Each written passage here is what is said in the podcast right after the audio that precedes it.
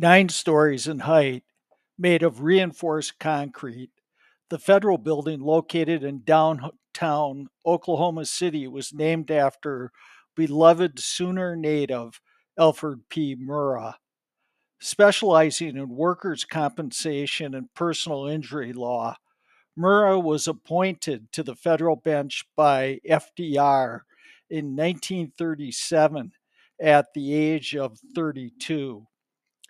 The building itself opened in 1978, and by 1995, it housed offices for the Social Security Administration, the Drug Enforcement Administration, the Secret Service, and the Bureau of Alcohol, Tobacco, and Firearms.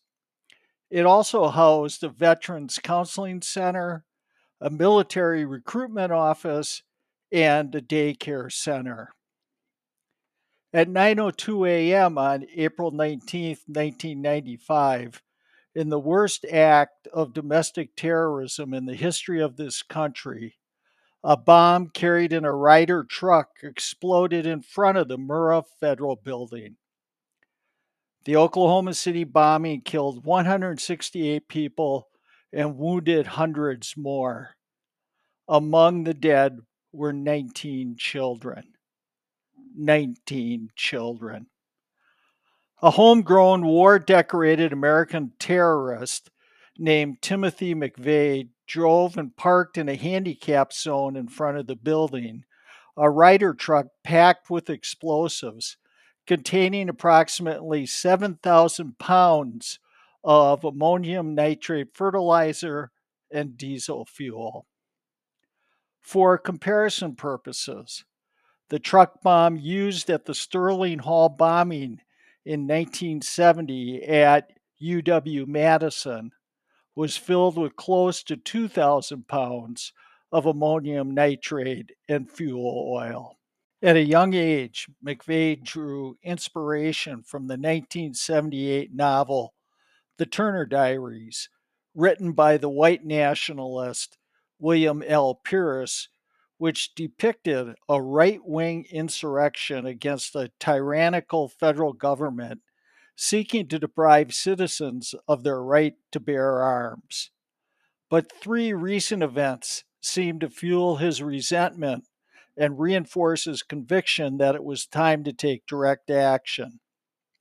The federal raid in August 1992 on the home of Randy Weaver, a white separatist in Ruby Ridge, Idaho. The standoff in Waco between the Branch Davidians and federal agents, in which at least 75 people perished in the final conflagration, and the passage of the Brady gun control bill. In particular, the events in Waco haunted him, leaving him angry and agitated. He identified with the Branch Davidians, and Waco became an obsession. He believed that with Waco, here it was at last, the final nightmare. No man in America is safe in his own home. He told people that the federal government had intentionally murdered people at Waco. They murdered the Davidians at Waco. He described the incident as the government's declaration of war against the American people. From the day that the FBI raided the compound to end the siege at Waco, April 19th, 1993, two years to the date prior to the Oklahoma City bombing. It was the specter that accompanied McVeigh everywhere he went for two years. On the fake driver's license he used to rent the Ryder truck for his mission in Oklahoma City, McVeigh listed April 19th as his birth date. And the timestamp on the Ryder truck rental read 419. While April 19th should be a day of celebration as it is in Boston, memorializing the opening salvos fired in Lexington and Concord in 1775. It is now a day of infamy standing right behind December 7th and September 11th.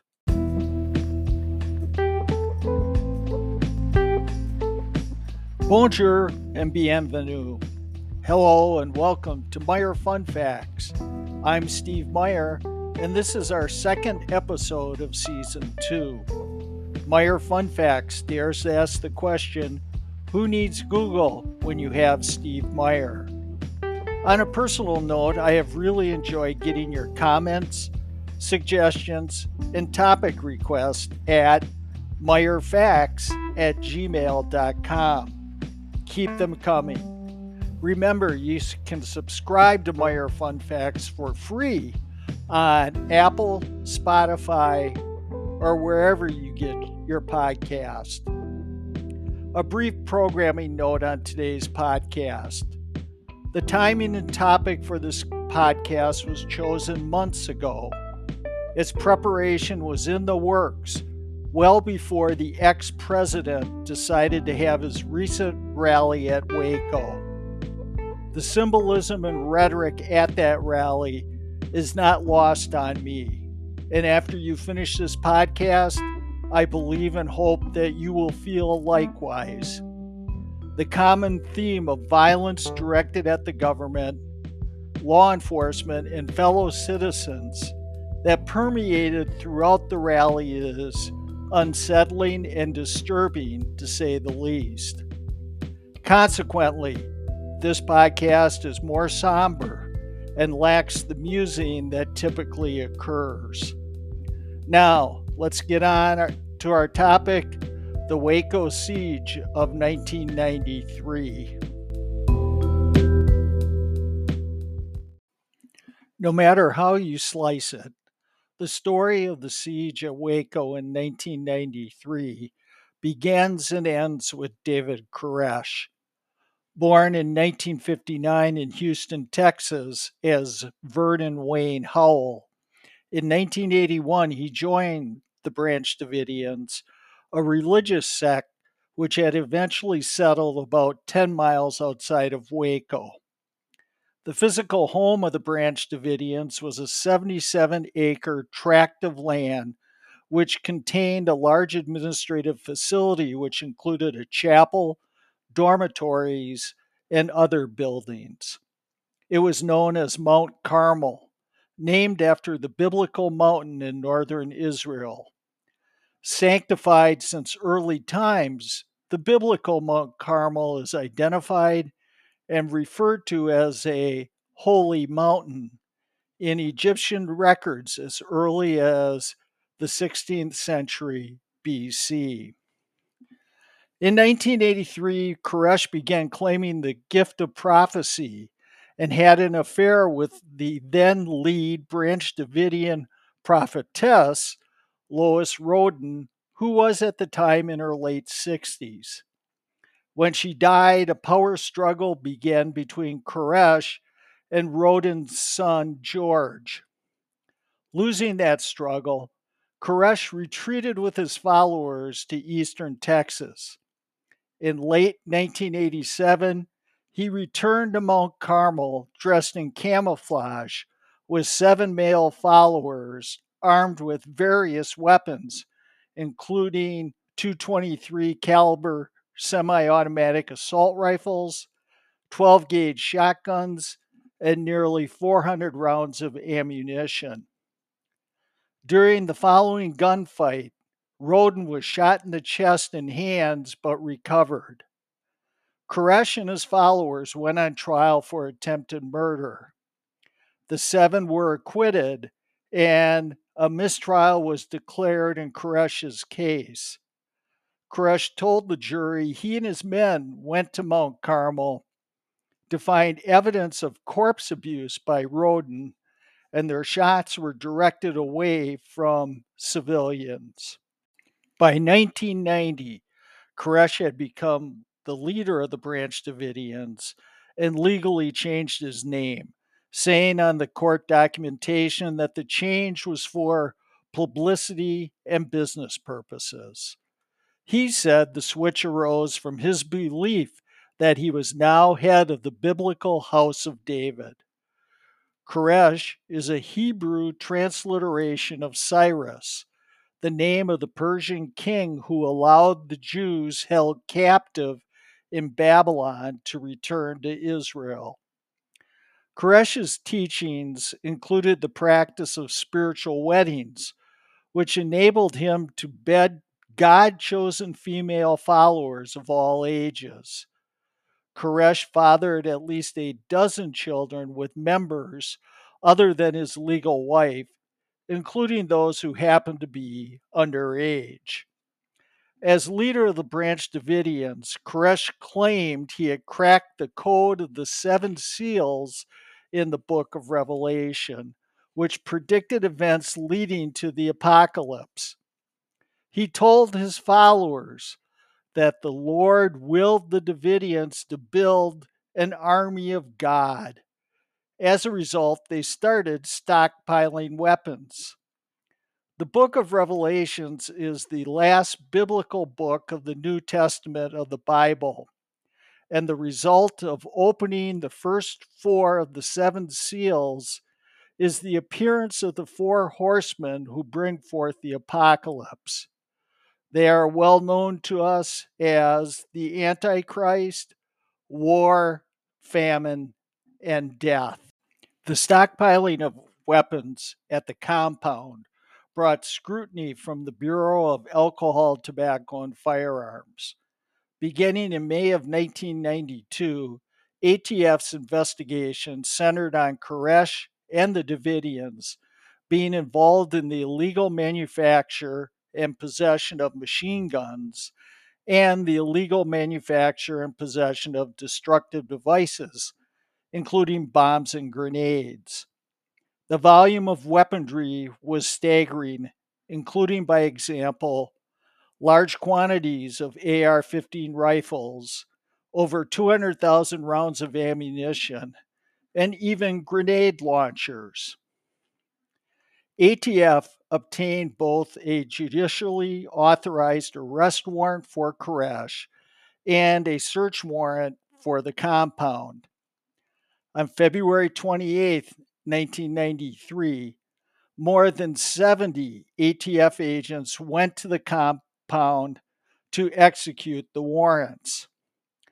Unfortunately, a 1996 follow up report by the House of Representatives Judiciary Committee in conjunction with the Committee on Government Reform and Oversight found that while the warrants may have met the minimal standard of constitutional sufficiency, the affidavit supporting the warrants contained numerous misstatements of fact, misstatements of law, and the misapplication of the law to the facts and serves as a de facto record of a poorly developed and mismanaged investigation. The Davidians were alerted to the impending raid by a local postman who was also a cult member. The heavily armed cult members were waiting in ambush as the agents unloaded from their vehicles. Koresh was outside on the porch as the agents approached, telling him they had a search warrant. And while instructing him to get down, he retreated inside the house and gunfire burst through the door. A two and a half hour long gunfight ensued, with four ATF agents being killed, 20 ATF agents wounded from gunshots or shrapnel, and six Davidians reportedly dying. A ceasefire followed, and Koresh released 24 Davidian members, mostly children, but none of his own, from the compound. When we come back, the 51 day siege begins and ends.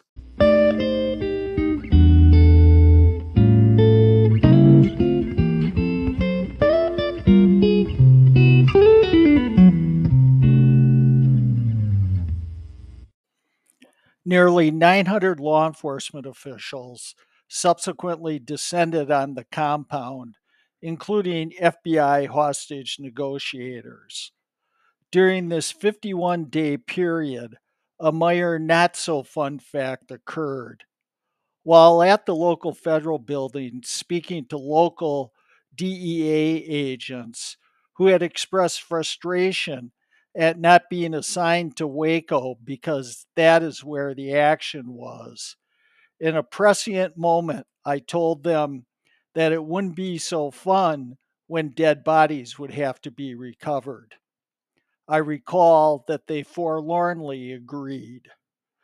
During phone calls with FBI negotiators, Koresh engaged in Bible babble and threatened violence, though he stated that neither he nor his followers were suicidal.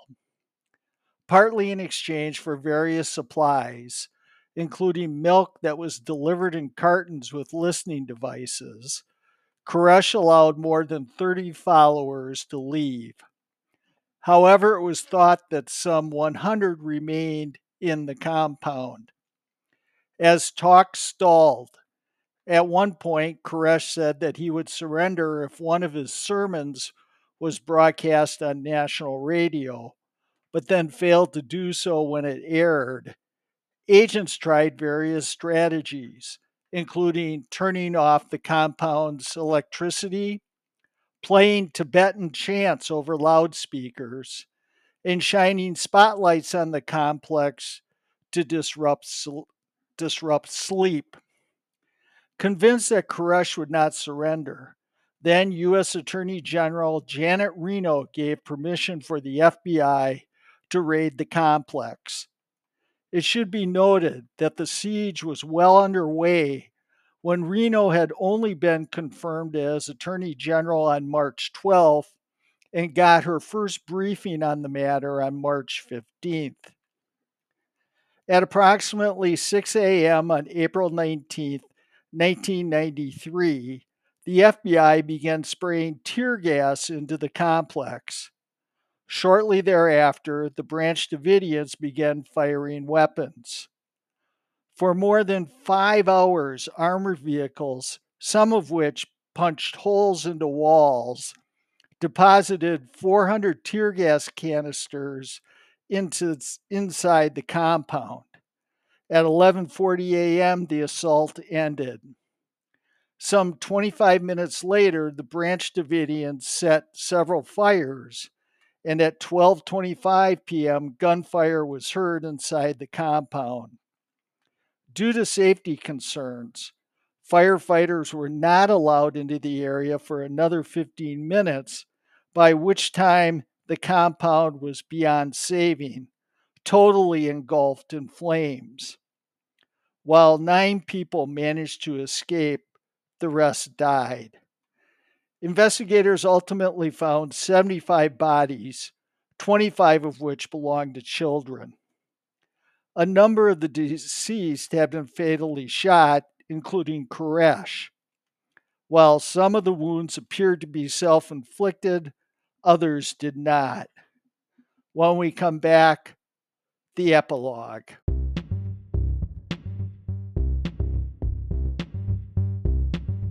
Before we get to the epilogue, I want to give a quick shout out to Tiplock Home Services. Now that snow removal season is behind us, don't forget to call Dan or Brock at 608 575 7044 for help in handling any springtime and summer projects. As I mentioned earlier, a review of federal law enforcement's actions at Waco was initiated and conducted by Congress and other entities, including the Department of Justice. In August 1999, documents were uncovered which indicated that during the raid on the Branch Davidian compound, the FBI used an extremely limited number of flammable tear gas canisters. This revelation contradicted assertions of the FBI and the Department of Justice that the government had done nothing that could have contributed to the start or spread of the fire. Independent investigators had determined that, that at, least three fires broke out around the same time on April 19th. Skeptics pointed to the timing as evidence that the fires were started by FBI tear gas canisters. In response, Attorney General Reno appointed a special counsel, former Republican Senator John Danforth, to re examine the assault to determine how the fire started and whether there was a cover up of information implicating law enforcement officials or the Justice Department. On July 21, 2000, after a 10 month investigation, Danforth issued a report exonerating the government and its agents. His report concluded that federal agents did not start the fire, direct fire at the complex, or improperly employ U.S. armed forces. Danforth assigned responsibility for the tragedy to the Branch Davidians and David Koresh. According to the report, they contributed to the tragedy by refusing to exit the compound during the 51 day standoff, directed gunfire at FBI agents, shooting members of the compound, and ultimately setting the fire that burned the compound down. Danforth's conclusion was consistent with a 1993 DOJ report that the fires were found to be set inside the compound. That is, that they were started by the Branch Davidians themselves. Danforth did find, however, that an FBI agent fired three pyrotechnic tear gas rounds at a concrete pit 75 feet from the living quarters of the compound. Although these rounds did not start the fire, government officials did not admit to their use until August 1999, more than six years later. And Danforth found that this negligence was at best a mishandling of evidence and at worst a criminal con- attempt to conceal the truth from investigators. A Meyer fun fact relates to McVeigh's obsession of the shootout at Ruby Ridge. On August 31st, 1992, white supremacist Randy Weaver surrendered after an 11 day standoff at his cabin at Ruby Ridge, Idaho. It began on August 21st when deputies of the United States Marshals Service came to arrest Randy Weaver under a bench warrant after his failure to appear on, you guessed it, federal firearms charges. An initial exchange of gunfire left Weaver's 14 year old son and a U.S. Marshal dead. Federal authorities then laid siege to Weaver's cabin for 11 days, during which an FBI sniper wounded Weaver and family friend Kevin Harris and killed Weaver's wife, Vicki. In November of 1991, this same special team of U.S. Marshals provided security for a week long trial that I was involved in. As a matter of fact, I was assigned my own personal bodyguard to protect me from my own client. He also happened to be an ex U.S. Navy SEAL.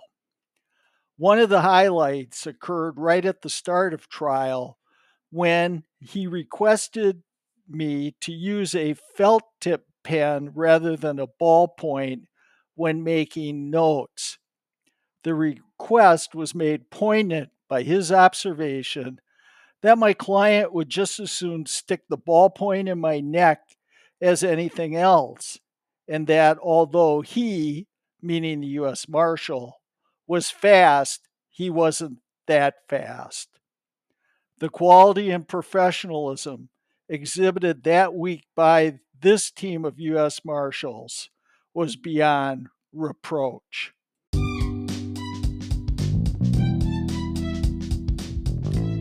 That concludes this episode of Meyer Fun Facts.